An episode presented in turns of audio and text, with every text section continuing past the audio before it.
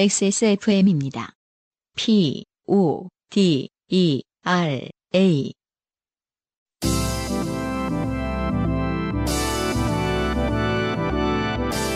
바이닐과 함께하는 요즘은 팟캐스트 시대.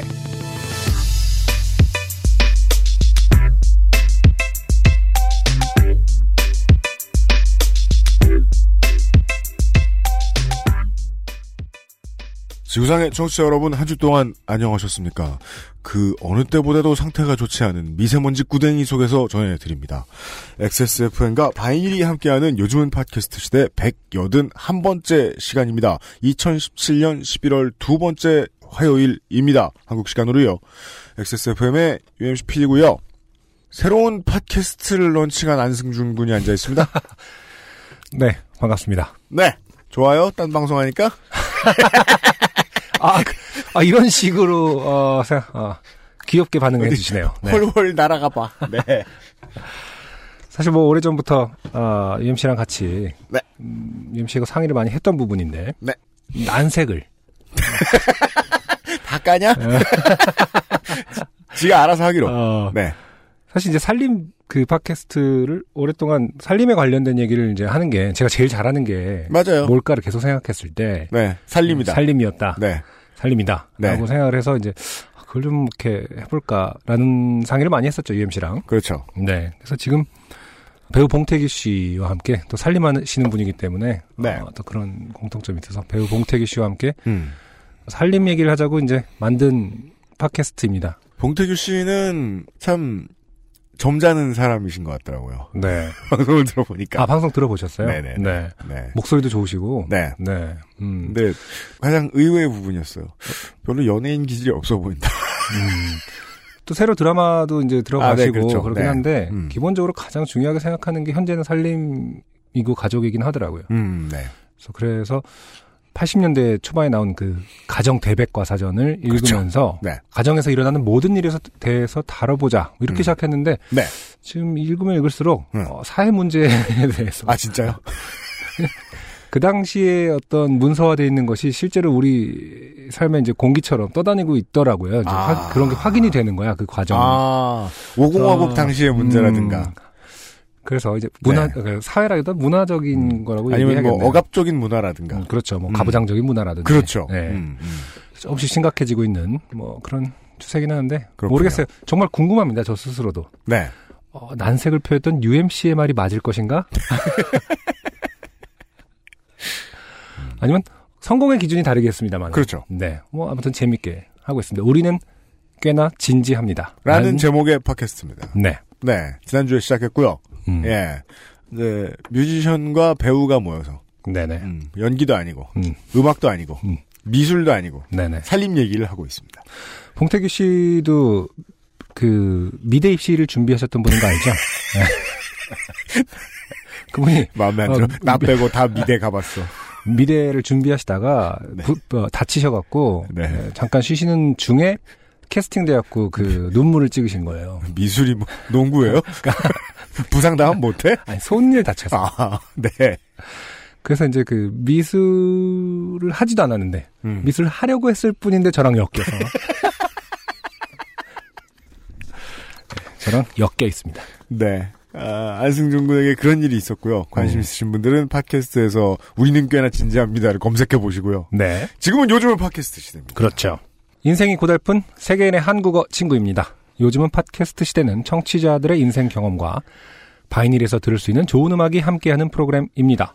당신의 삶 속에 있었던 이야기를 적어서 요즘은 팟캐스트 시대 이메일 xsfm25 골뱅이 gmail.com 조땜이 묻어나는 편지 담당자 앞으로 보내주세요. 사연이 채택되신 분들께는 매주 커피 아르케에서 아르케 더치커피, 주식회사 빅그린에서 body care 세트 라파스티체리아에서 pandoro와 panettone를, 바이닐에서 플럭서스 아티스트의 CD를 콕 집어 콕 김치에서 김치 맛보기 세트를 선물로 보내드립니다. 요즘은 팟캐스트 시대는 사람이 듣는 음악, 사람이 만든 음악, 모바일 음악 플랫폼 바이닐, 하늘하늘 daily look 마스에르, 커피보다 편안한 아르케 더치커피, 데볼프 제뉴인 레더크래프트에서 도와주고 있습니다. XSFM입니다. 안녕하세요. 아직은 알려질 얘기가 더 많은 신인 가수 아이디입니다. 지금 듣고 계신 곡은 제 데뷔곡인 사인입니다. 첫 앨범이 나오던 날 세상을 다 가진 듯 행복했던 기억이 아직 생생한데요. 하지만 지금은 꾸준히 앨범을 내고 활동을 하는 것이 데뷔를 하는 것보다 어렵고 소중한 일이라는 걸 알게 됐습니다. 정당한 대가를 통해 마음 놓고 음악 활동을 할 수 있는 시스템이 존재한다면 제 바람도 그리 어려운 일은 아니 겠죠?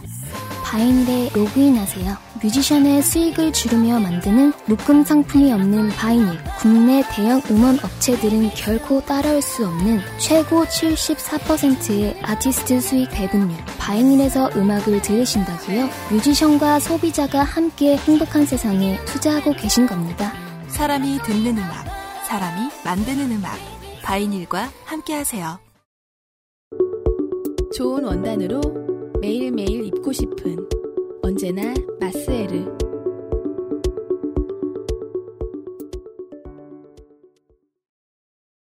후기입니다. 익명이지만 무슨 얘기 한 사람인지 요즘은 바로 소개해 주시죠. 후기를 할 때. 안녕하세요. 방파제에서 산책하다 추락한 어설픈 바보입니다. 네. 네네. 음. 사연을 보내놓고 다시 읽어보니 식상하고 재미없어 당첨될 줄 몰랐는데 김상조 기술행정관님의 당첨 메일을 받게 돼 너무 기뻐서 입꼬리가 저절로 올라가네요. 이런 분들이 가끔 계시더라고요. 사연을 보내놓고 다시 읽어보시나 보더라고요. 보내기 전에 다시 읽어야 되는 거 아닙니까? 기본적으로. 보내기 전에 다시 읽어야 되는데 네. 제가 이제 가장 그 원칙적으로 당부드리고 싶은 건 보내놓고 다시 읽어보고 재미없다. 음. 그러면은 읽지 말라고 다시 한 번 메일을. 예, 메일을 죄송, 보내시는지. 죄송한데요. 예. 제 이름으로 된그 이전 메일이 있을 거예요. 네. 아, 아니면 최종적으로 보내기 직전에 읽어봤는데 재미없다. 보내지 말든가. 아무리 뻥 뚫린 메일이 주소라지만 다 보내면 되나 이렇게 다 읽고 있습니다. 아무튼 예 뽑히셨어요. 예전에 그 네. 뭐라고 했- 그 초등 일기장 검사가 이제 사연으로 나온 적도 있습니다만은 아, 네 그렇습니다. 저희 초등학교 선생님이 그런 네. 얘기를 한 적이 있어요. 그러니까 일기를 A4 한 장에 꽉 채웠다고 칩시다. 음, 그렇게 대각선 선을 쫙 그어서 음. 이 부분만 읽는다는 거예요. 그 윗부분만. 어, 속독하는 방식이죠. 어, 어, 그 속독하는 방식이 있는 뭐 official한 거예요? 네, 그 어, 기본이죠. 그래요? 대각선 방향으로 읽는. 음, 예. 그리고 사람은 실제로 글을 그렇게 읽는다고 하죠. 그래요. 예. 그래서- 메일을 그렇게 읽는지 좀 궁금해서. 근데 어. 그 아, 방식이 제가. 완전히 익숙해지진 않은 게 음, 그 이제 디지털 시대의 글쓰기는 단락 구분이 옛날하고 똑같이 이렇게 비슷비슷하지 않습니다. paragraph 형태가 다 한 줄 쓰고 두 줄 아, 그러네. 어. 아니면 뭐 이렇게 사연이다. 대각선을 그런데 한쪽이 텅텅 비어 있죠. 뭐 이렇게 예. 그 단락을 끝까지 안 채우고 막- 보통 이 사연 보내시는 분들 보면 뭐 그때 그 비둘기는 하고 다섯 줄 띄고 아, 그럴 수 있겠다. 어, 또 저를 째려 보았습니다. 뭐랄까 공간을 예. 어떤 글씨가 커지고 어, 공간을 활용하죠. 그리고 특히나 점점 더 유행이 되는 듯 하고 있, 하는데 그 사연을 보내주시는 청취자 여러분들이 계속해서 도움이 되는 사진 그때 찍었던 아, 그렇죠. 그리고 심지어 요즘은 이제 그 부연 설명을 위한 구조도 이런 것도 많이 미대생이 많다 보니 건축학과 학생도 있나 봐요. 어. 예, 평면도 이런 것들도 같이 보니 아주 그 속독이 불편합니다. 어, 예. 나중에 이제 뭐 홀로그램도 막 띄우고 보통은 짝짝짝 읽, 읽- 다 읽어봐요. 어, 예. 그렇군요. 제 상처는 다행히 다 암으로 딱지가 됐습니다. 나땡키 바람막이는 현재 수선을 맡긴 상태입니다.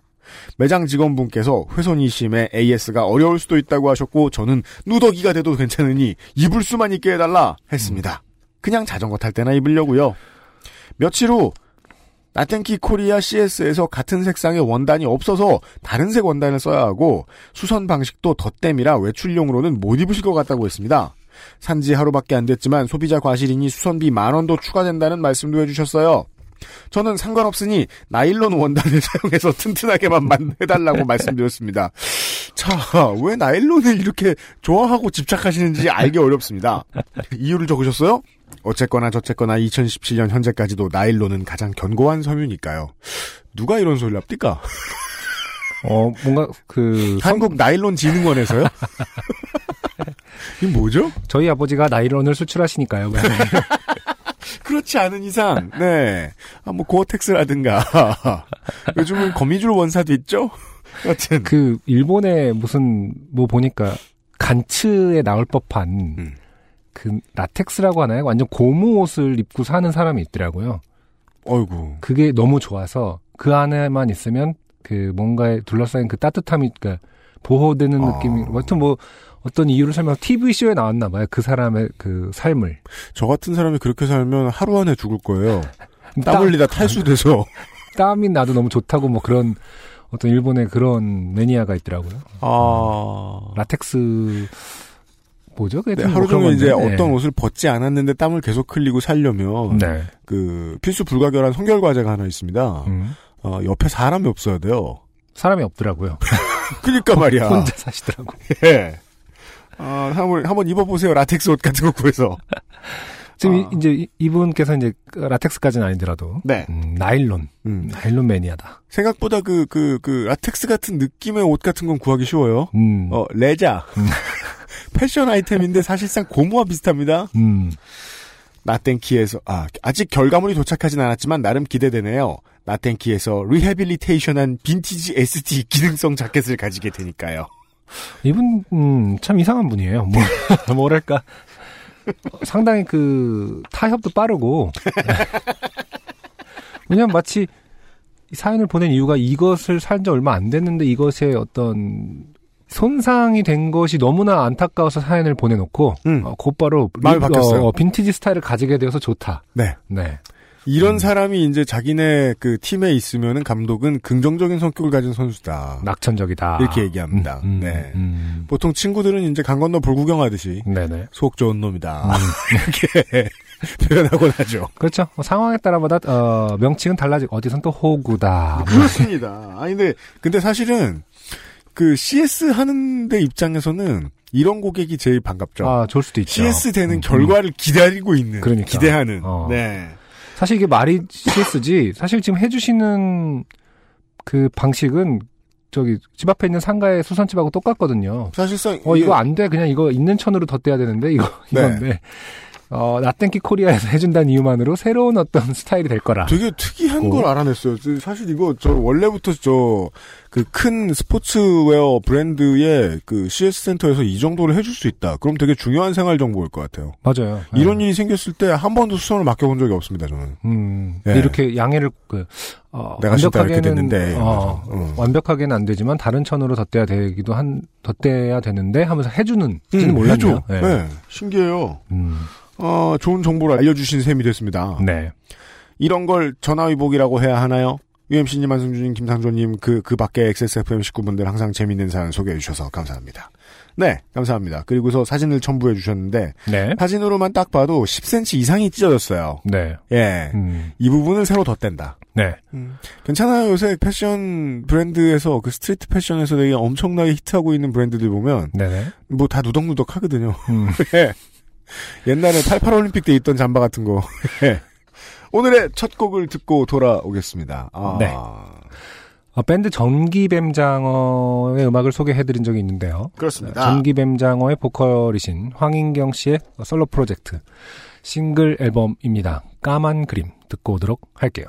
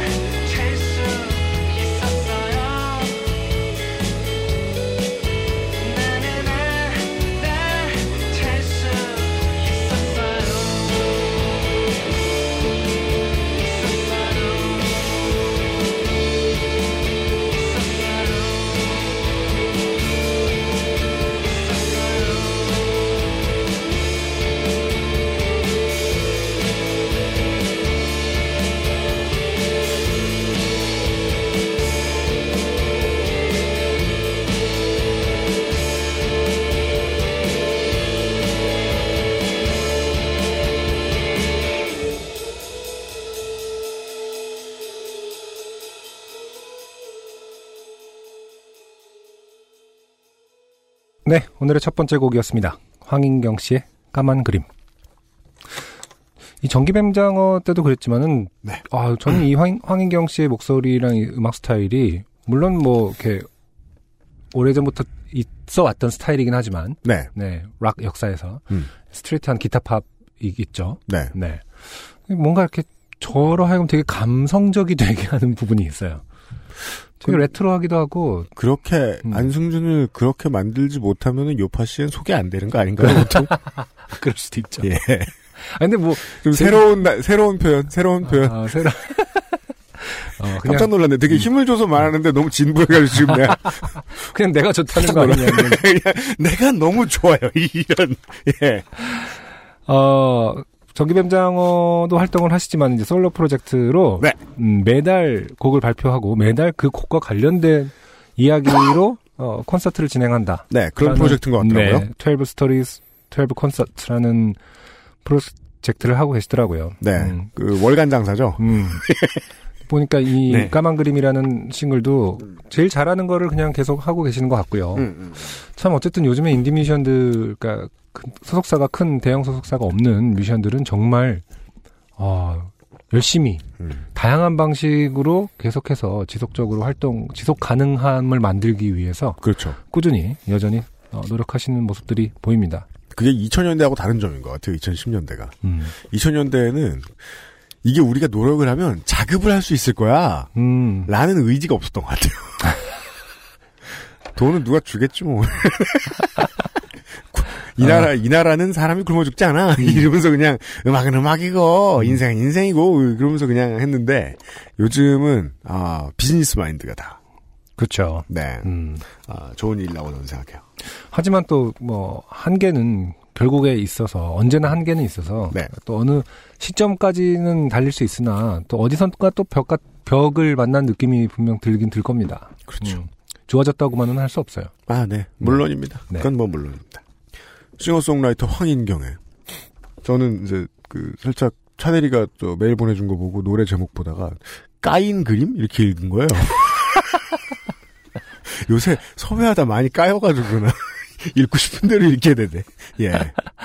아 어, 요새 보- 본인이 까이셔서 많이. 아 요새 많이 까입니다. 예. 아, 황인경의 까만 그림이었습니다. 네. 그죠? 감성적으로 만, 만든 날 안승준 군의 표현이 뭘 뜻하냐면은 딱히 시니컬하지도 않고 음, 어, 밝은데 어딘가는 분명히 되게 어둡고 네 비어 있고 네 아, 쓸쓸, 따뜻해 보이 있고. 따뜻해 보이는데도 불구하고 어 실제로 컨버전 되기 전에 이 음악의 원형은 그런지잖아요.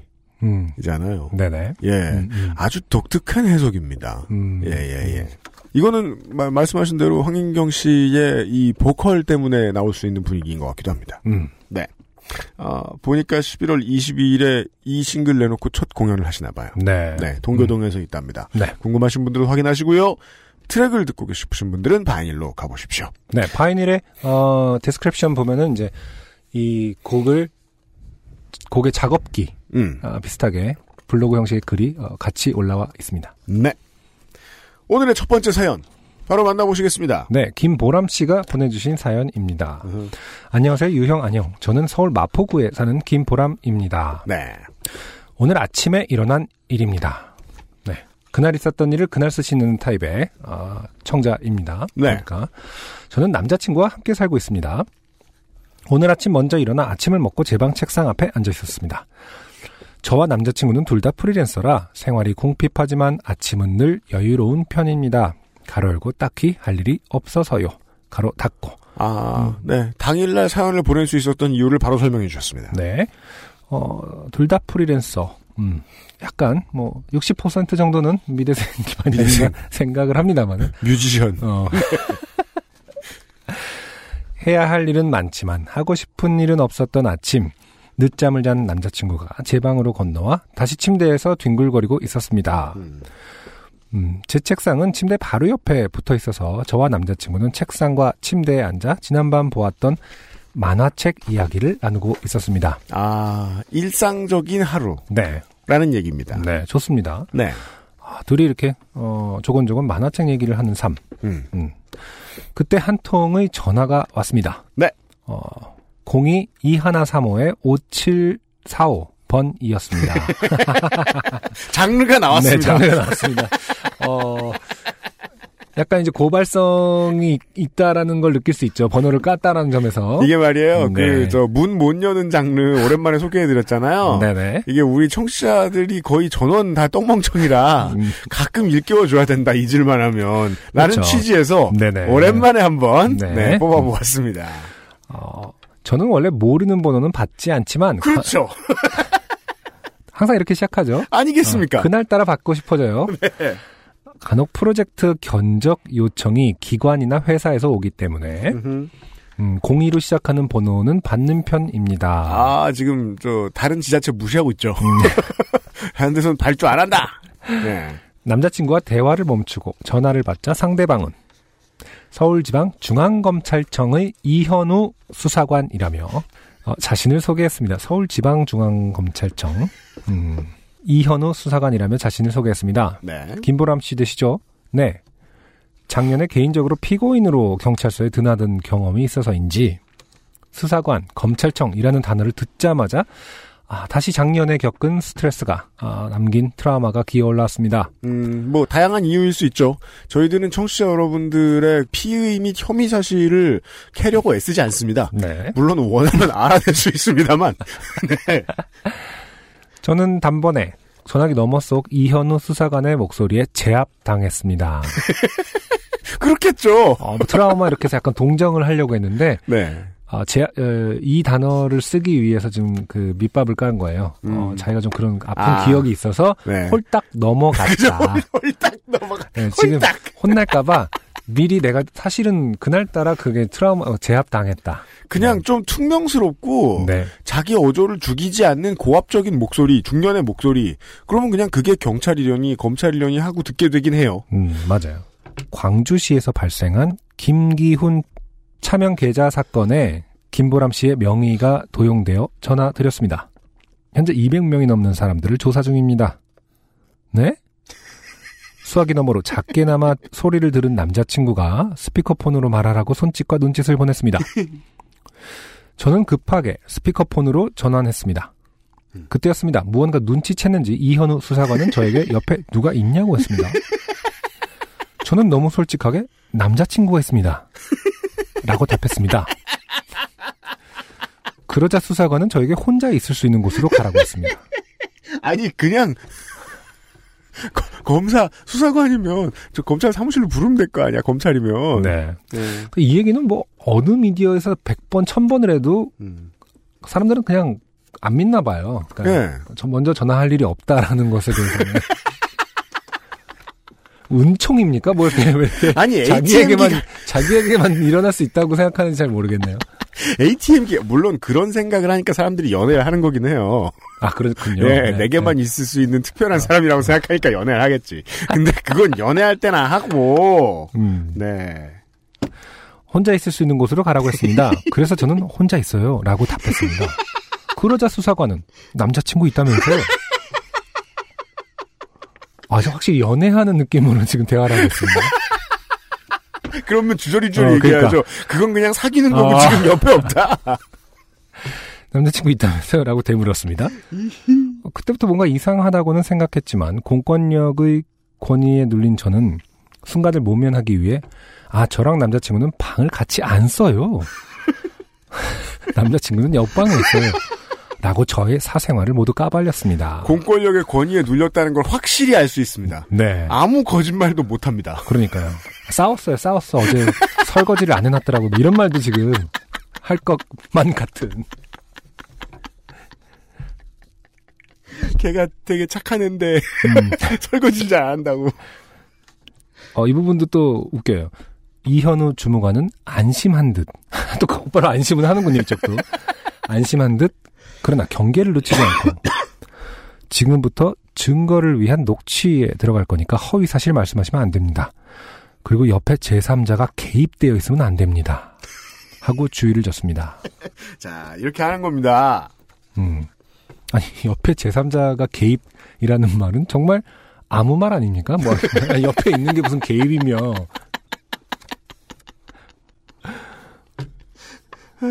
하고 주의를 줬습니다. 저는 남자친구에게 손가락을 들어 보이며 조용히 하라는 신호를 보냈습니다. 어쨌든 하란 대로 다 하고 있는 거죠. 네. 그렇습니다. 유난히 눈이 큰 남자친구는 큰 눈을 껌뻑이며 알겠다고 신호를 주었습니다. 네. 제발 그 저에게 쓸데없는 정- 개인 정보 좀 주지 마세요. 남자친구가 아, 원래- 눈이 큰 게 뭐가 중요해 지금. 원래 여친이 보기에 남친은 눈을 깜빡하지 않고 껌뻑합니다. 아 그렇군요. 멍청해 보이거든요. 사귄 지 오래될수록. 네. 왜 그런지는 모르겠습니다. 아, 그런가요? 그러면 깜빡과 껌뻑이 넘어가는 시기에 가 약간 깜빡은 똑똑할 때, 그러니까 껌뻑은 멍청이. 음. 수사관은 그 다음에 저에게 메모를 하라고 했고 사건 번호와 자신의 소속을 불러주었습니다. 음. 저는 자세히 적고 싶어서 한 번 더 불러달라고 요청했습니다. 그 다음에 수사관은 저에게 김기훈이 만든 대포 통장은 어, 계좌를 동결시키겠다고 했습니다. 그래서 제가 수사관님께 여쭤봤습니다. 근데 제가 인터넷 뱅킹으로 제 계좌를 모두 관리하는데 모르는 사람이 계좌를 개설할 수 있나요? 수사관님은 짜증이 섞인 목소리로 여보세요. 김기훈 씨 사건은 그런 걸 다 초월하는 사건이에요. 아시겠어요? 이렇게 개설한 계좌는 국세청에서만 볼 수 있습니다. 김보람 씨는 못 봐요. 아, 가끔 이런 포인트가 나오는 것 같아요. 이렇게 되게 논리적인 척을 하다가 갑자기 초월. 초월. 뭐 이런 단어를. 자, 법은, 음, 어, 포함하거나 제외시킬 뿐, 네. 초월하기 힘듭니다. 아, 초월은 10만이 할 수 있는 거겠죠. 네. 어, 라고 했습니다. 그래서 네. 저는, 아, 죄송해요. 하고 순간이나마 똑똑한 생각을 했다고 생각한 저 자신을 꾸짖었습니다. 그 다음 수사관님은 실제 제 계좌를 보호해야 한다며 공공기관은 절대로 주민등록번호나 계좌번호를 묻지 않는다고 안심을 시켜주었습니다. 그러면서 제가 어느 은행에 몇 개의 계좌가 있는지 돈은 얼마나 있는지 물었습니다. 음. 저는 순간 어 하는 느낌이 들었지만 거기서 아직 정신을 못 차리죠. 네네 어가 아니라 아가 들어야 되는데 그죠, 맞아요. 네. 아 정말 이래야 되는데 어, 수사관님? 어? 어, 수사관님은 대충 얼마 있는지로만 말씀해 주시면 됩니다. 저희가 국세청 측과 함께 대조하려고 해요. 음. 김보람 씨가 한 말이 맞는지 아닌지라고 하셨습니다. 네.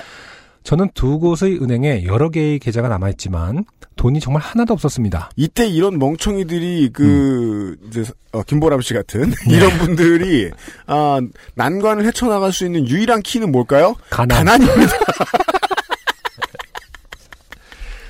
아, In poverty we trust. 가난하다고 해서 스팸을 모르겠는가. 가난하면 어. 스팸을 몰라도 어. 돼요. 가난하다고 해서 안 당해. 보이스 피싱을 모르겠는가. 우리도 당하고 싶다. 네. 어, 하지만 가난해서 당할래야 당할 수 없는 그럼요. 두 음. 점을 치는 소리. 안 들어도 아. 돼. 네. 가난한 사랑의 노래 네. 어, 카테고리죠. 네. 저는 모두 합해서 30만 원도 되지 않고 카드비가 빠져나가면 그마저도 남지 않을 거라고 말씀드렸습니다. 솔직 담백합니다. 그랬더니 수사관은 적금이나 청약통장 그런 것도 없으세요? 사실대로 말하지 않으면 처벌 받으실 수 있어요, 김보람 씨. 이게 매뉴얼 중에 하나인가 봐요. 그러게요. 끝에 이름 불러주는 거. 음, 음. 되게 또박또박 불렀을 것 같아요. 네. 김보람 씨.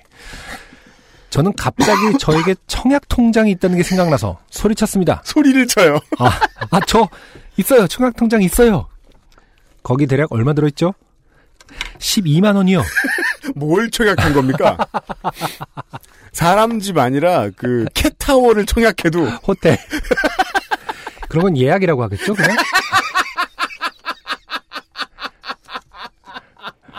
음, 호텔스 그렇죠. 땡바인에서 청약 통장을 만들어 주나 봐요. 음.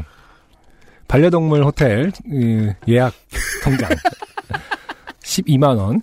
요즘 네. 너무 인기가 있어가지고 페텔이요. 이제와 생각해 보면 그때 수사관님은 짧은 한숨을 내쉬었던 것 같습니다. 당연합니다. 네. 내 노동의 대가가 사라졌거든요. 순간적으로. 그러면서 수사관님은 저에게 마지막으로 한 번만 더 묻겠다고 했습니다. 마지막으로 한 번만 더 묻습니다. 김보람 씨. 마이너스 통장, CMS, 청약 통장 이런 거 다 없다는 거죠? 아니요, 제가 아까 청약 통장 있다고 말씀드렸는데요. 그럼 30만 원 제외하고 청약 통장 따로 12만 원입니까? 아니요, 그거 다 합해서 30만 원이에요. 알겠습니다. 음, 김보람 씨 통장은 안전하니까 걱정 걱정하지 마시고요. 또 연락드리겠습니다. 자, 유일하게 거짓말이 나왔습니다. 아니, 네. 아니구나. 거짓말 많이 나왔구나. 네. 서울지방중앙검찰청이라든가. 네. 네. 아, 아, 그러니까 또 연락드리겠다. 유, 일하게 마음에도 없는 소리를 네. 했어요. 또 연락드리겠다. 저는 전화를 끊고 남자친구를 바라봤습니다. 어, 그리고 그 순간 그와 저의 눈이 마주쳤을 때 저희는 직감했습니다. 아, 이 놀랍게 느린 속도. 놀랍게 멍청한 커플이요. 어, 직감했습니다. 피싱이구나. 음, 왜 그 전까지는 몰랐을까요? 저희의 질문도 그겁니다. 네. 네. 저희는 확인 절차를 위해 서울지방중앙검찰청에 전화를 걸었고 피싱 번호인 것을 확인했습니다. 네. 블로그- 아직까지도 지금 단어가 헷갈리게 나오고 있는데, 네. 서울 중앙지검이죠? 그렇겠죠. 네. 블로그를 찾아보니 어, 10일, 11일 근처로 비슷한 수법의 전화를 받으신 분들이 많더군요. 음. 한 블로거께서는 너무 걱정이 됩니다. 그래도 개인정보를 알려주지 않았으니 별일 없겠죠? 친구한테도 통장에 얼마 있는지 알려주잖아요. 흐흑. 그거는 돈 없을 때 얘기고요. 네, 그, 돈 꺼달라고 할 때. 어, 나 20만 원밖에 없다. 통장에 얼마밖에 없다. 네. 저는 문장을 읽고 일말의 위안을 얻었습니다. 친구들한테 맨날 통장에 30만 원 있다고 말하고 다녔으니까요. 그 전도 아니에요? 늘지도 않고 줄지도 않아. 어, 남자친구와 저는 이게 바로 집단 지성의 힘이라고. 둘이 들어도 피싱 하나 못 막았다며 자책했습니다. 이현우 수사관님은 서울대 법대를 나와 사법고시에 한 번에 합격하고 사법연수원도 수석으로 졸업한 사람의 목소리와 말투를 가지고 있었습니다. 아, 우병우요? 저는 공권력의 권위에 눌려 청약 통장의 액수까지 다 밝혔습니다. 네. 제가 정말 잘못한 게 없다면 그게 검사든 대통령이든 아 지금 바쁘니까 나중에 전화하세요라고 말할 수 있었을 텐데요. 보이스피싱이라는 건 결국 권력에 순응할 수밖에 없는 쫄 수밖에 없는 사람들의 심리를 이용한 사기라는 생각이 드네요. 그렇죠. 네. 네. 음, 제법 지금까지 보기보다 놀라운 통찰력을 가지고 계십니다. 네. 의외인데요? 어, 그래서 저는 이런 말이 생각나네요. 어, 네. 그렇게 똑똑한 분이 음. 라는 말. 네. 검색해보니 이런 수법은 상대가 사기칠 만한 돈이 있는가 없는가를 가려내기 위한 수법이라고 하네요. 또 그런 건 또 검색을 해야 알아요. 네.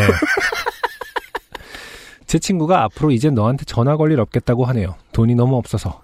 엑셀에 표시해뒀을 거라고. 그렇습니다. 어떤 조직의 지금 하드디스크의 스프레드시트에는 김보람 거지 이렇게 적혀 있다는 겁니다. 거라고만 써있겠죠. 네. 바쁘거든요. 아, 네. 걔돈 없으니까 괜히 전화해서 힘 빼지 말라고. 청약 포함 30. 음. 남자친구는 대학 나와도 맨날 책 읽고 그래도 다 소용없다며 기운 빠지니까 밥이나 먹자고 해서 저희는 아침부터 오리불고기를 구워 깻잎쌈에 배불리 먹고 낮잠을 잤습니다. 제가 늘 어, 지적하는 부분이죠. 항상 큰일이 생기면 이런 분들은 곧바로 먹습니다. 그리고 저희는 관심도 없는 메뉴를 그렇게 밝혀요. 뭐를 먹었다, 뭐를 먹었는데 맛있었다. 어. 정말 패턴 아닙니까 이거?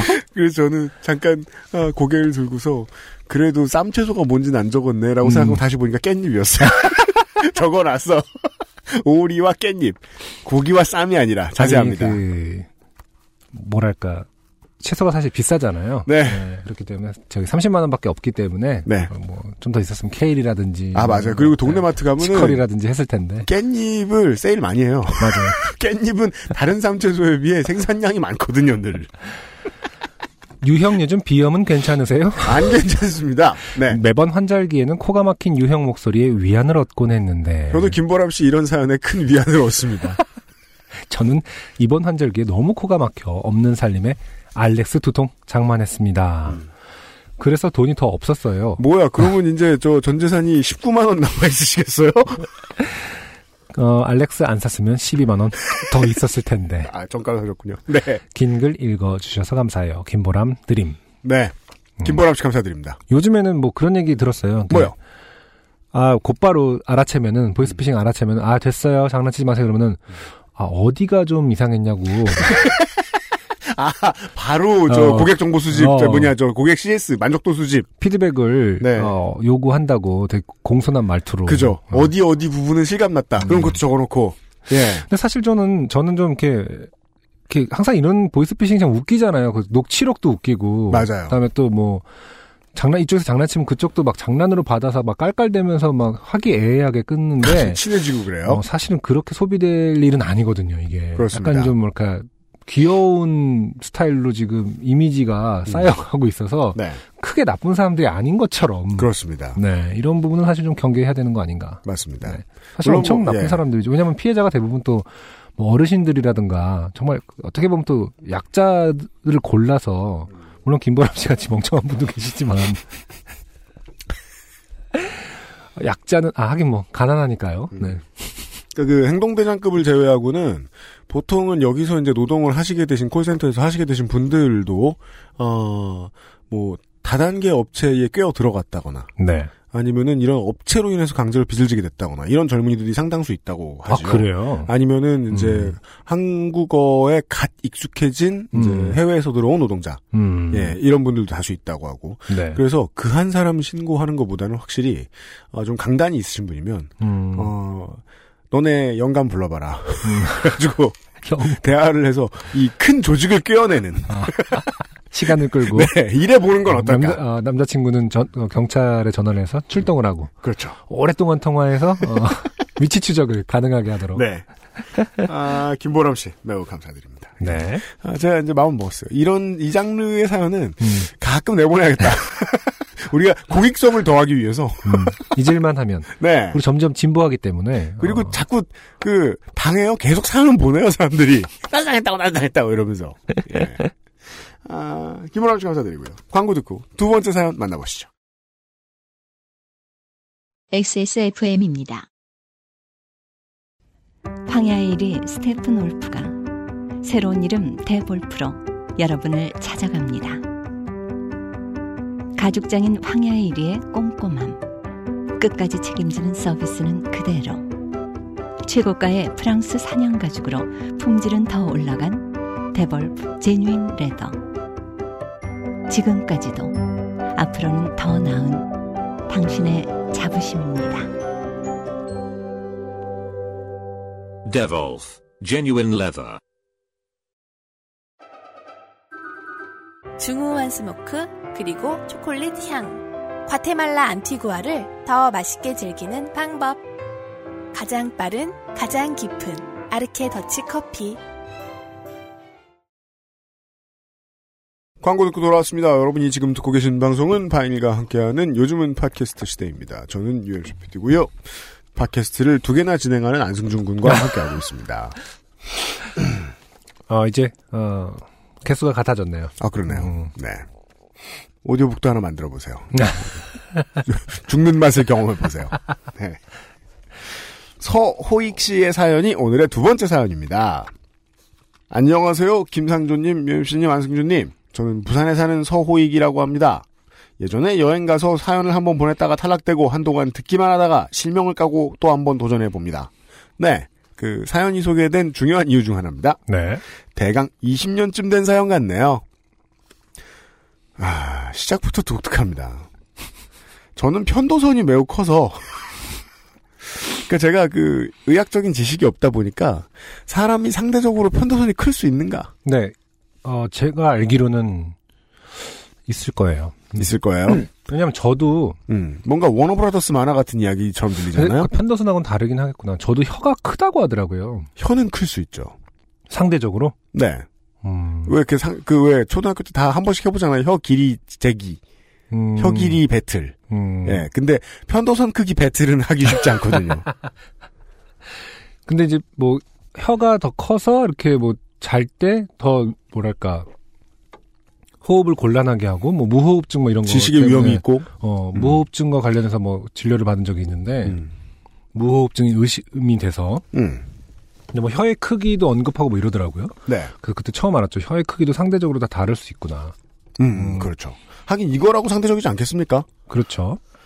저는 편도선이 매우 커서 어려서부터 환절기가 되거나 피곤하기만 하면 항상 편도선이 붓고 40도가 넘는 열에 시달렸습니다. 저도 그랬어요. 네. 네. 음, 그래서 어느 절개를 하는 수술도 있는데요. 제가 아. 알기로도 저는 그냥 그 너무 자주 붓고 이러면은 좀 잘라버리는. 예, 저는 흡연을 시작하고 나서 깔끔하게 나왔습니다. 아 정말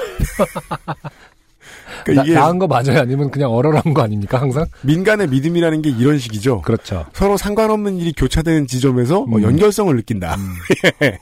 저는 아무튼 성인이 되고 나서부터는 그 전까지는 언제나 환절기만 되면은 편도선염에 이제 고생을 많이 하다가 요즘은 안 그렇더라고요. 네. 대신 다른 중한 병을 더 많이 가지게 됐지만요. 한 번 부으면 목구멍이 거의 막혀서 호흡이 힘들어질 정도였고 당연히 뭘 먹는 것도 힘들었었죠. 아 이게 네. 제일 고역입니다. 원래 편도선염 있으면은 네네. 아무것도 넘어가지가 않아요. 맞아요. 음. 음. 진찰을 하던 의사분들은 편도선이 너무 크다고 수술을 받는 편이 좋을 것 같다고 권했지만 부모님은 어릴 때는 될 수 있으면 수술을 하지 않는 것이 좋다 하시며 그냥 놔두셨고 네. 저는 1년에 적게는 너다섯 번 많게는 10번 이상 어이고 음. 편도선이 붓는 일상을 보내고 있었습니다. 아유 이러면 기가 쇠하죠. 힘들죠. 네. 그러다가 중3 겨울방학에 고등학생이 되면 공부도 많이 해야 하고 계절이 변할 때마다 항상 아프면 학업에 지장이 많아질 것 같다며 부모님께서는 수술을 하자 하셨고 저는 그렇게 입원을 하고 수술날을 기다리고 있었습니다. 네. 참 중3에서 고등학생 올라갈 때 어, 이런 류의 어떤 판단들을 많이 하죠. 이제부터 이제 빡센 삶이 남아 있으니 음, 뭘 지금 하자. 보약 더 네, 먹이고. 뭐 그런 식으로. 네. 아버지께서는 보건 관련 행정을 하시는 공무원이셨는데 덕분에 의사는 아니지만 여기저기서 주워들은 이야기가 많으셨습니다. 가장 위험한 그, 그 상태 아닙니까? 네. 네. 이때 빠질 수 있는 정치 성향을 아나키즘이다. 이렇게 얘기. 중의적이죠? 그 중에는 전신 마취를 하게 되면 회복이 더디다든가 마취 실수로 인한 사고 등도 있었고 그래서 저는 편도선 수술을 전신 마취가 아닌 부분 마취를 하고 받게 되었습니다. 네, 전신 마취는 가급적 피하죠. 음. 참고로 편도선 수술은 대부분 전신 마취를 하고 한다더군요. 아, 그렇습니까? 음. 지금은 방식을 많이 바꿨겠지만 당시 부분 마취를 받고 정신은 말짱했던 제 경험으로 말하자면 수술은 대강 이런 방식으로 진행되었습니다. 20년 전쯤의 어, 방식이겠죠. 네. 1. 올가미 같은 도구를 목에 집어넣고 올가미요? 그, 2. 그걸 편도선에 건 후에 네. 이거 내 원더우먼 같은 방식으로 수술을 카우보이 아닙니까? 그냥 진실의 올가미 이런 걸 편도선이 진실만을 말할 수 있게 거짓말을 해봐. 뭐 이러면서. 3. 그걸 잡아당깁니다. 매우 네. 강하게. 음. 4. 그렇게 잡아당기다 보면 편도선이 뜯어집니다. 네? 이게 이, 200년 전 아닙니까? 이거 왠지 그 수술법이 처음 도입되던 시기에 그 의사가 아닌 이발사들이 수술을 하던 그런 중세 2만, 시절에 2만 년 전 아닙니까? 그렇게 자른 편도선은 항아리에 넣고 시신의 옆에 같이 묻는다. 그럼 이건 그 저 시술이 아니라 사형이죠. 당신은 편도선염에 걸렸으니 죽을 수밖에 없다. 하지만 후세에 남겨야 된다. 편도선 때문에 죽었다는 것을. 근데 그럼 이거는 음, 큰 형벌을 형벌이죠, 형벌. 네. 교수형을 목을 졸라서 시행하는 게 아니라 목을 뜯어서 시행하는 것 같은 방식이었는데 정확합니다. 와. 제가 제 눈으로 목 안을 볼 수가 없으니 세세한 건 다를 수도 있겠지만 들어가기 전에 보이는 도구의 모양이라든가 목에서 느껴지는 감촉이랄까요? 그런 걸로 느껴지는 바로는 그렇더라고요. 아, 그러면 좀 다를 수도 있겠네요, 사실과. 이, 그 입안에서 행해지는 것들을 이렇게 막 상상으로 사실은 이미지를 음. 할 수밖에 없잖아요, 당하는 네. 입장에서는. 그래서 그 그것은 좀 사실하고 다를 수는 있죠. 치과와 이비인후과 수술 그 부분 마취를 하고 하는 수술 같은 경우에는 네. 내가 느끼는 느낌하고 정반대거나 그쵸. 아무 상관없는 경우가 되게 많죠. 맞아요. 예. 음. 사실은 나는 그냥 누가 돼지 코 한 줄 알았는데 음. 실제로는 코를 열고 뼈를 재조립하고 돼지코 한 줄 알았어요. 네, 돼지 코를 한 시간이나 해 이러고 있었는데 예. 코뼈를 재조립하고 있었다. 내, 내 코를 계속 돼지코 하고 있으면 나 되게 귀엽겠다 라고 생각했는데 알고 보니 어 절개가 돼 있었다. 어, 지금 아래쪽에 face 사진 안. 찍어줬으면 좋겠다. 네. 수술날이 오고 수술복으로 갈아입은 후에 과로 음. 목 수술을 하는데 왜 홀딱 벗어야 하는지 잘 모르겠지만 세균 문제라든가 뭔가 이유가 있겠죠. 네. 과로 음. 침대로 운반될 때도 수술실 앞에서 목 안에 무언가를 뿌리고 과로 음, 음. 아마 마취제였겠죠. 과로 대기할 때까지만 해도 별 긴장감 없이 기다리고 있었습니다만 집도를 하는 선생님을 보고 좀 긴장했습니다. 음. 왜인지는 모르겠지만 중년 여성이던 그 선생님은 짜증을 풀풀 내고 있으셨고 네.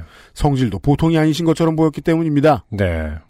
수술이 시작되고 왼쪽 부분을 떼어낼 때는 별 일이 없었습니다. 음. 단지 집도의 선생님이 옆에서 보조를 하던 분께 아 이게 그 수술의 기억 중에 가장 크게 들리는 단어죠. 맞아요. 석션! 석션 빨리 안 해! 음. 라고 소리를 지르시거나 음. 저에게 혀 움직이지 말고 가만히 있어!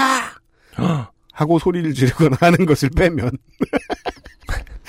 압박감은 있었지만 그렇게 크게 아픈 것까지는 아니고 당겨서 떼어낼 때도 음 음. 당기고 있구나 아 좀 아프다 이제 떨어졌나 보다 음. 하는 정도만 느껴져서 이 정도면 별거 아니겠거니 하고 생각하고 있었습니다. 문제는 오른쪽 부분을 떼어낼 때부터 발생하기 시작했습니다. 네. 편도선에 올가미를 걸 때 뭔가 이상하다 싶었습니다. 네. 왼쪽에 걸 때와는 다르게 도구의 감촉이 도구의 감촉과 그것이 편도선에 걸리는 게 느껴졌기 때문입니다. 음. 어 이상하다. 왼쪽 할 때랑 왜 느낌이 다르지? 라고 생각한 순간 올가미가 당겨졌습니다. 그리고 그와 동시에 엄청난 통증이 오더군요. 정말 꽥 소리를 지르고 싶었습니다.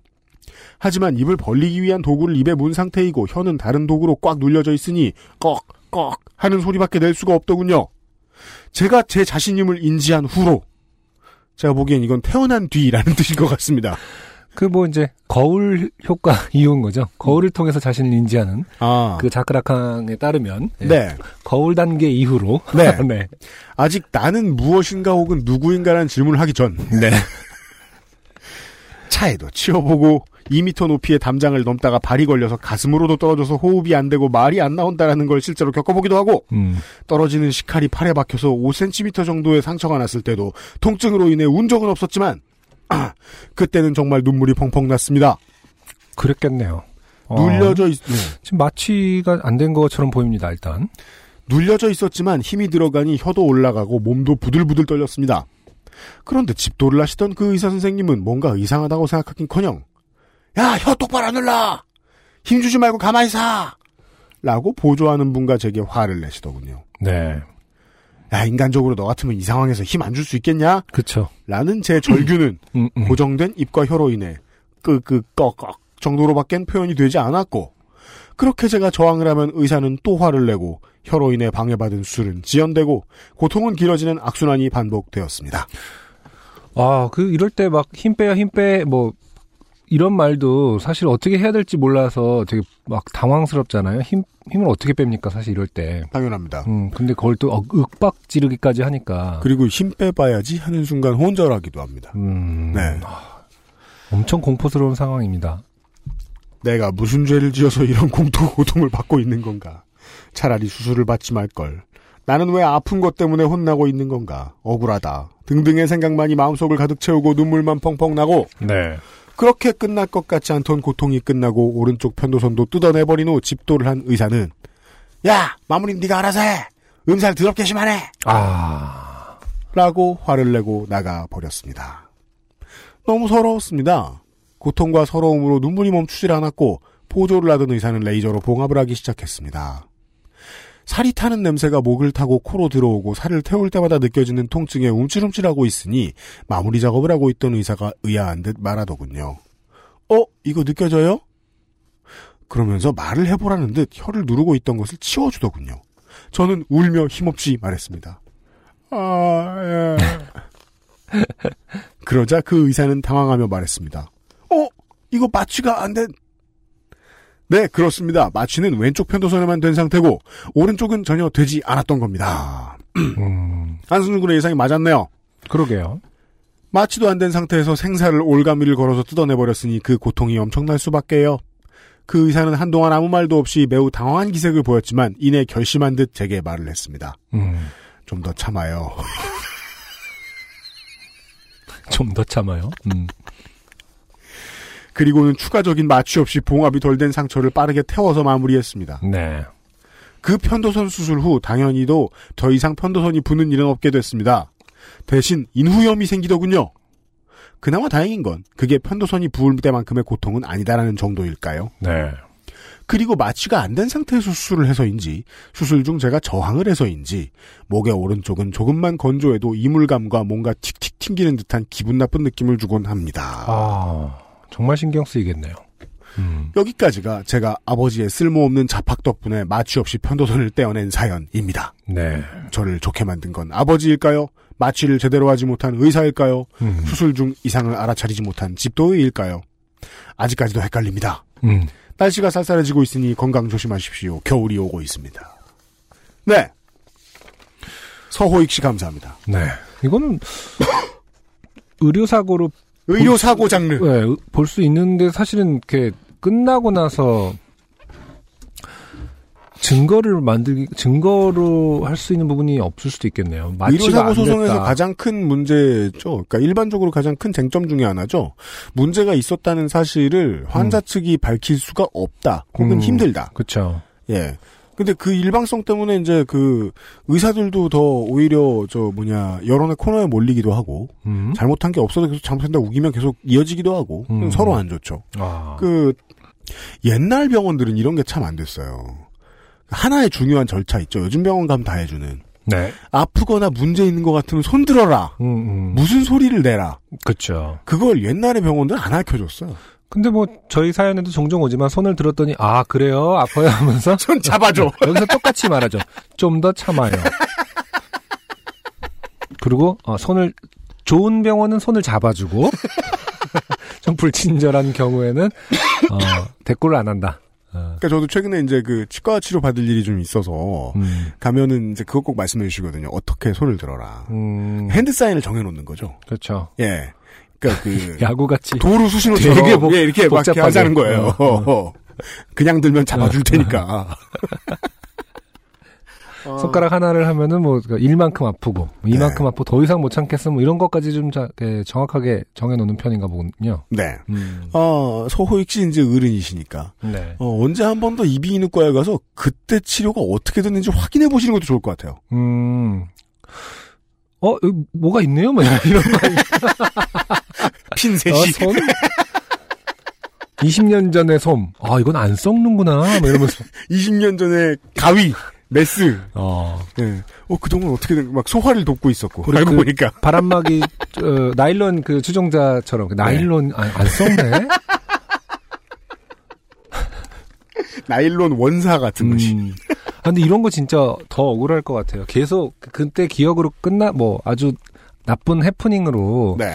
끝났으면 다행인데, 뭔가 계속 조금씩 아프고, 뭐, 음. 조금 막 이물감 느껴지고, 막 맞아요. 이러면은, 맞아요. 계속해서 불쾌하고 계속해서 억울하고 음. 뭐 그런 느낌이 들 것 같아요. 서호익 씨 부디, 어, 동네에 친한 이비인후과 병원에 한번 가보십시오. 네. 예. 광고를 듣고 와서요. 오늘의 두 번째 노래를 듣고 오죠. XSFM입니다. 좋은 원단으로 매일매일 입고 싶은 언제나 마스에르.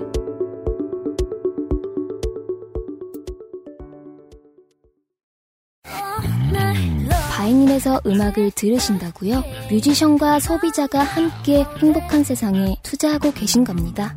사람이 듣는 음악, 사람이 만드는 음악. 바이닐과 함께하세요.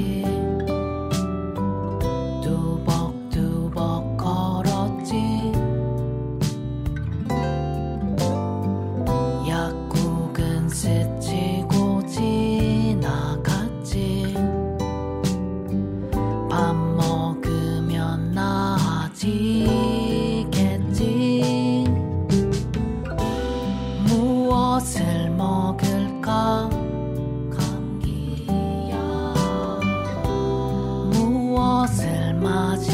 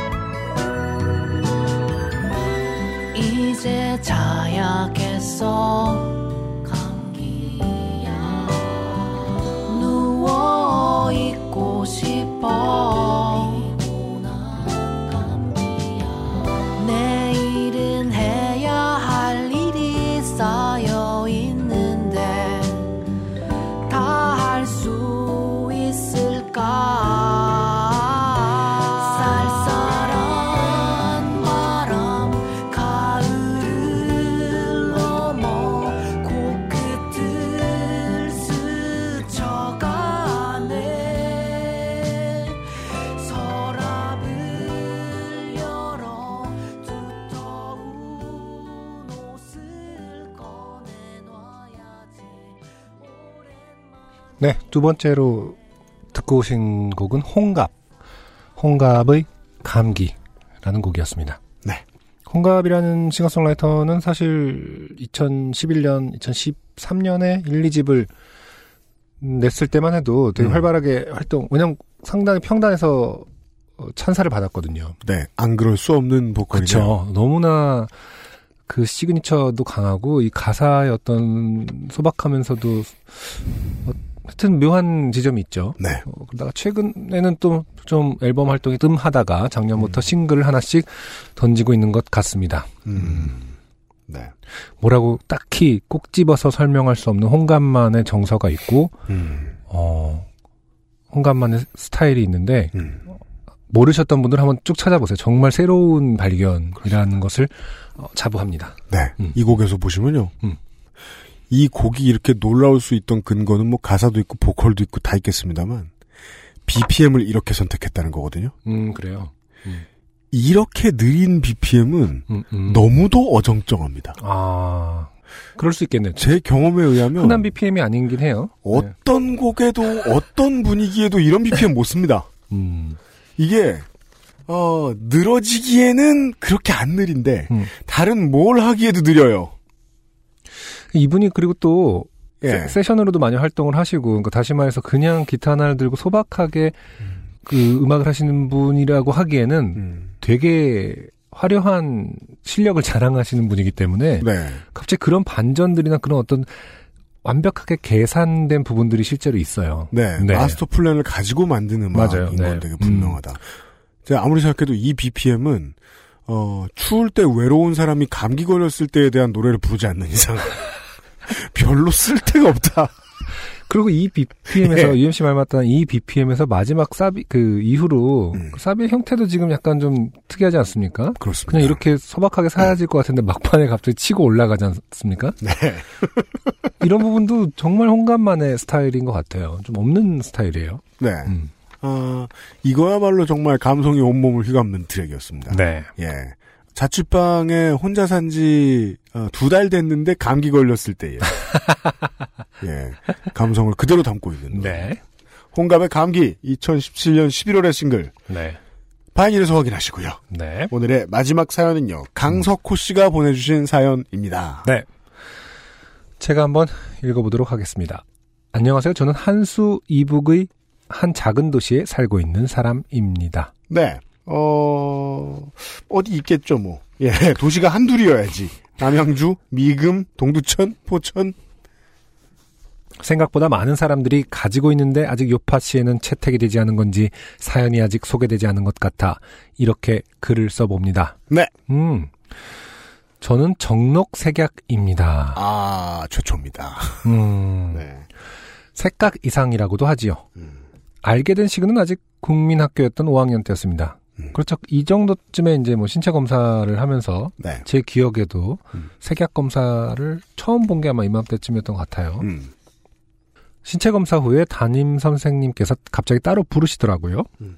그때는 그게 흔하지 않았던 건지 꽤나 심각한 듯 이야기를 하셨는데, 아, 선생님이 베테랑이 아니란 소리죠. 많이 음. 만나보면 이제 많이 만날 수 있는데. 음, 부모님께도 따로 말씀드리셨는지 집에 가서도 어머니께서 말씀하셨죠. 음. 그리고는 뭔가 치료를 해야 한다고 생각하셨는지 서울의 색약 치료로 유명한 한의원에 가게 되었고, 이게 치료가 되는 겁니까? 그러게요. 저도 그러니까 처음 이게, 가만있어 보자. 음. 이게 질병입니까? 그거부터를 모르겠는데요? 이거는 기본적으로 질병은 아니죠. 네. 네. 이건 그냥 특성 아닙니까? 음, 아무튼 계속 읽어볼게요. 저희도 뭐 아는 정확하게 네, 아는 분야가 모르니까요. 아니라서 한동안 얼굴과 머리에 20개가 넘는 침을 꽂은 채 환공포증에 걸릴 것 같은 맞아요. 그게 뭔지 알아요. 동그라미로 가득한 그림을 보여주고 숫자가 뭐가 보이냐고 시키죠. 같은 이상한 숫자와 그림을 보며 훈련을 받게 되었습니다. 어, 이런 건 주로 이제 그 기묘한 이야기라든지 뭐 네. 그, 그런 그런 류의 환상 특급 같은 류의 드라마에서 어디 가서 이제 외계인에 대항하는 어떤 지구를 지켜라. 네. 어, 훈련을 받을 때 하는 일들 아닌가요? 음. 그러니까요. 이게 이상합니다. 유전적인 거라 형과 함께 치료를 받았는데 집중력이 좋은 형과는 다르게 매우 산만했던 저는 그다지 큰 효과를 보지 못하고 치료를 마치게 되었습니다. 어, 형은 효과를 어? 봤다는 소린가요? 그러게요. 네. 전혀 전 첨, 금시초문의 얘기입니다. 그리고 얼굴에 이렇게 그, 그, 침을 많이 꽂고 있는 거는 그 유명한 공포영화 있죠? Evil Dead 시리즈라고 보면 그런 그렇죠. 주인공을 만날 수 있어요. 네. 그 누워 자기 힘든 캐릭터죠. 네. 사실 색약이라는 게 일상생활에 크게 불편한 건 없습니다. 음. 신호등 정도는 구별이 가능하고 단풍이야 많이 있으면 이쁘니까요. 아, 그렇죠. 네. 당시 디자인 전공이라 색채 시험 때 곤욕을 치르긴 했지만요. 아, 결국 음, 이 색약 장르인 줄 알았는데 이 색약 장르는 미대 장르의 하위 하이폴더에. 예, 폴더였습니다. 아 그렇군요. 지금 이 색약이라는 게 제가 잘 몰라서 좀 헷갈립니다만은 음. 기본적으로 생맹하고 또 다른 거잖아요. 요즘은 생명이라고 부르지 않을걸요? 색약이라고 부르지. 아 그런 거예요? 예, 예. 어, 그리고 그렇게 그냥 살면 되겠구나라고 생각하는데 좋게 됨이 시작되었던 건 교수님의 너는 네가 디자인에 소질이 있다고 생각하냐? 라는 물음에 없다고 대답하고 자퇴 후 하고 싶었던 순수 미술을 하기 위해 편입을 하고 나서부터였습니다. 아, 충격적이네요. 놀라운 교수죠. 네. 예. 음. 그냥 물어본 거 아닐까요? 자신감을 북돋아 주려고. 아니야, 넌 있어. 아. 있거든? 혹시 근데 너는 소질이 있다고 생각해? 뭐 약간 이런 내가 보기엔 소질이 대단한데? 이렇게 대답해 주려고 했더니. 자신감을 가져. 대답을 하기도 전에 자퇴. 자퇴. 예. 어, 그런 건 아닐런지. 물론 아니겠죠. 아니었으니까, 음. 어, 이런 교수가 있군요. 음. 학부 때는 색감이 참 독특하다라는 말이 왠지 컴플렉스가 되었고, 색을 계산적으로 만들기 시작했습니다. 아, 음, 내가 이제 그, 그, 색약이라는 사실을 들키지 않을 방법의 셀렉션을 강구해 보셨던 거군요. 음, 인위적이겠죠.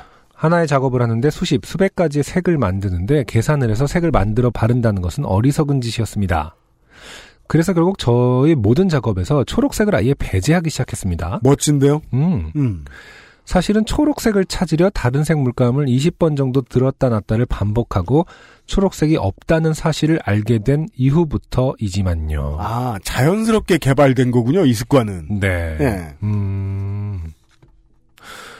그리고는 누드도 빨갛게, 인물도 붉게, 배경도 붉게, 원래 붉은색을 좋아하긴 했지만 점점 집착을 하게 된 것 같습니다. 네. 더 빨갛게 하는 방법을 연구하기도 하고, 음. 가장 빨강색다운 빨강을 만들어 보려고도 하고, 음. 그렇게 학부 생활을 붉게 마무리하고 1년의 방황 끝에 대학원에 진학하였습니다. 뭐 이렇게 듣느니 참 새롭긴 한데 네. 결론은 결론은 개진부에 나는 미대 대학원에 갔다. 네.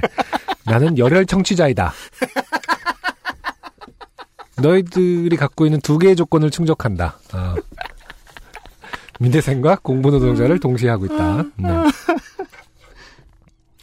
학부 때랑은 다른 학교였기에 색약이라는 사실을 전혀 숨기고 어, 미술 관련 연구소에 조교로 들어가게 되었습니다. 그곳은 공공미술 같은 것의 시안을 만들고 시공을 하는 일을 하는 게 주 업무였는데 크게 문제없이 하루하루 일상을 지내고 있을 때 색밍아웃을 하게 된 순간이 온 것입니다. 아 이런 단어는 처음 들어봅니다. 네. 네. 색밍아웃. 음. 어, 바로 청동상을 의뢰받았을 아하. 때였습니다. 그렇군요. 음, 사실 청동색은 지금도 전혀 모르겠습니다. 아, 저도 아니 살며 살다 보면 우리도 다른 모두가 알고 있는데 나는 모르겠는 단어가 있어요. 그쵸? 예, 정말 많아요. 네. 청동색을 실제로 느껴보지 못하고 언어만 남아있는, 예, 기표만 남아있는 개념인 거죠. 네. 아, 네. 우리 삶에 그런 게 얼마나 많습니까? 그렇죠. 사실은 우- 우리 지금 대화하고 있는 우리도 청동색이 정확히 뭔지 표현해보라 그러면 실패할걸요? 그렇겠죠. 예. 네.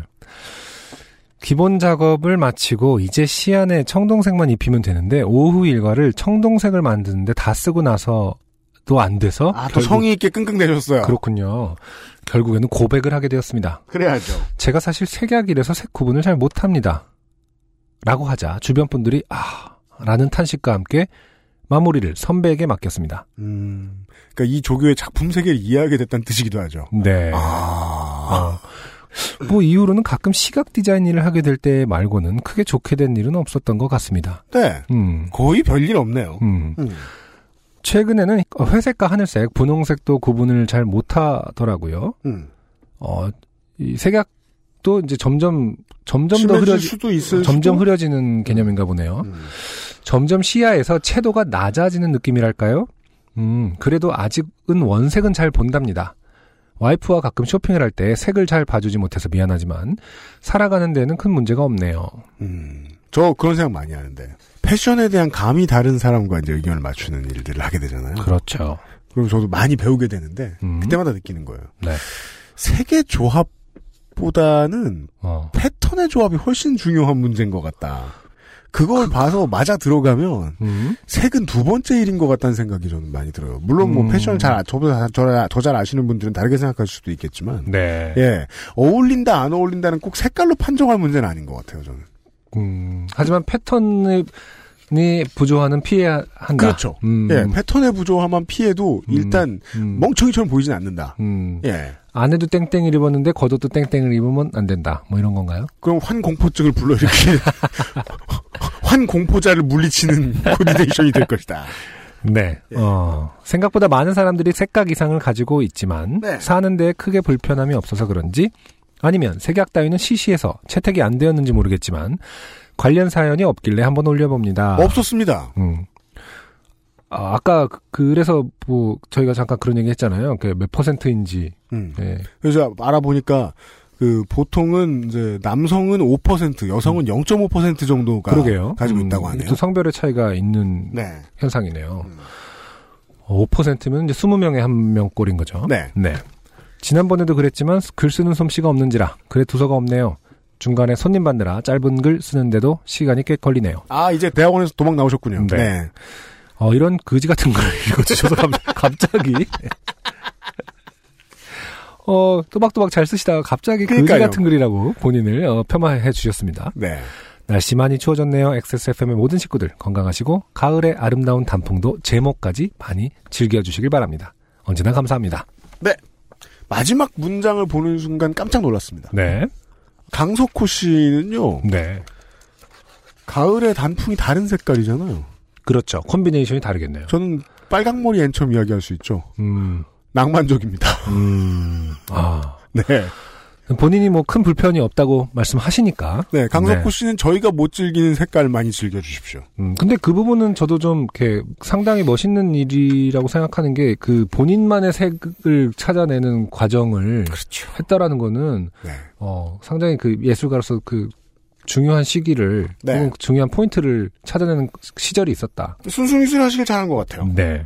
물론 지금은 미술과 상관없는 호구지책을 현명하게 찾으신 것 같지만, 예, 그쪽이 더 낫고, 어, 점점 지혜로워진다. 예, 그, 최고네, 이 사람. 아주 매력 있어요. 예. 어, 강석고 씨의 사연이었습니다. 어, 최초의 색약 사연이었으나, 네. 사실은 미대 사연이었습니다. 네. XSFM입니다.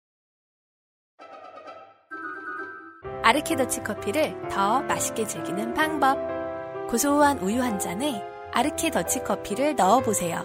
커피의 산미와 우유의 부드러움이 조화를 이룬 아르케더치 라떼. 때론 친구보다 커피. 아르케 더치 커피. 주름과 질감이 살아있지만 변형되지 않고 두꺼운 가죽 제품. 선명한 색상에 일반 명품을 웃도는 퀄리티의 가죽 제품. 황야의 이리 데볼프 genuine leather. 지금까지 그래왔듯 당신의 자부심이 되어드리겠습니다. Devolf, genuine leather. 어, 보니까 그 우리도 잠깐 이제 녹음하다가 궁금해했는데 음. 어, 생명의 치료는 불가능하고 색약은 약간 정도 교정이 가능하다고 아, 그렇군요. 해요. 음. 그러니까 뭐 지금 한참 뭐 이렇게 대학의 연구 이런 시설 같은 데서 어, 유전자 요법을 이용한 치료법 연구 중 뭐 이런 정도라고. 음. 예. 다만 이런 얘기가 있네요. 어, 속속들이 이제 스마트폰 OS에서 음. 어, 색각 이상자를 위한 색보정 기능 을 추가를 하기 시작했다. 아, 그렇군요. 예. 네. 왜냐하면 어차피 사진을 보거나 음. 천연색을 감상할 때 다른 점이 없는 거예요. 우리와 그렇겠죠. 이해하는 다- 코드가 아. 잡혀 있으니까. 음. 다만 아, 몇 가지 음. 게임할 때 전장과 적을 구분할 때, 음. 예 그때는 그게 코드이다 보니까 게임 디자이너가 표현해 놓은 색의 의미를 이해해야 되잖아요. 그렇죠. 예 음. 온라인 게임 같은 걸 할 때는 네네. 네 음. 어, 그런 것도 이미 개발이 돼 있다고 합니다. 아, 그렇군요. 쓸모있는 기술의 발전에 대해서 말씀드렸습니다. 181번째 요즘은 팟캐스트 시대가 여기까지였고요. 그 어떤 본인의 삶에 관한 문제가 좋으니까 어, 우리와 그냥 얘기를 나눠주시면 네. 제가 한 가지 보장 드릴 수 있는 게 있습니다. 음. 어, 저의 이제 지난 5년간의 우리 회사의 중요한 터전이자 업적이기도 한데요. 네. 어, 같이 얘기할 사람이 나타납니다. 후기가 나옵니다. 그렇죠. 참고로 그 지난주에 방파제에서 에, 나텐키 바람막이 찢어 먹으신 분의 네. 사연을 듣고 이분이 이제 그 자유한국당 소속의 시장을 탓하셨잖아요. 맞아요. 그걸 보고 어떤 다른 분이 어, 나도 거기 자주 간다 물회 먹으러. 음. 그러면서 street view 사진을 찍어주셨어요. 네. 여기는 보통 오버하지 않는 이상 넘어질 수 있는 길이 아니다. 매우 평평하고 안정적인 거예요. 근데 이분 바람 불어서 넘어지셨던 건가요? 아니면 뭐였죠? 모르겠어요. 어. 그래서 예 뭔가 어디 그 난간에 센 척을 한 것 같다. 아, 거짓말까지도 잡아내는군요. 예, 한국당. 까는 것이 트렌드긴 하지만 음. 이건 같다. 우리의 삶을 이해할 사람을 구해다 드릴 수 있습니다. 네, 여러분 외로워서 사연을 보내는 것은 이해하지만 허언을 하면은 다 잡히기 마련이다. 외로움까지는 해결해 드립니다. 요즘은 팟캐스트 시대 182번째 시간 다음 주 화요일에 다시 어김없이 인사드리겠습니다. 안승준과 유엠씨였습니다. 안녕히 계십시오. 감사합니다. 김루트입니다. 지금까지 들으신 방송은 요즘은 팟캐스트 시대였습니다. 저는 딕션이 좋아지고 있습니다. XSFM입니다. P, O, D, E, R, A.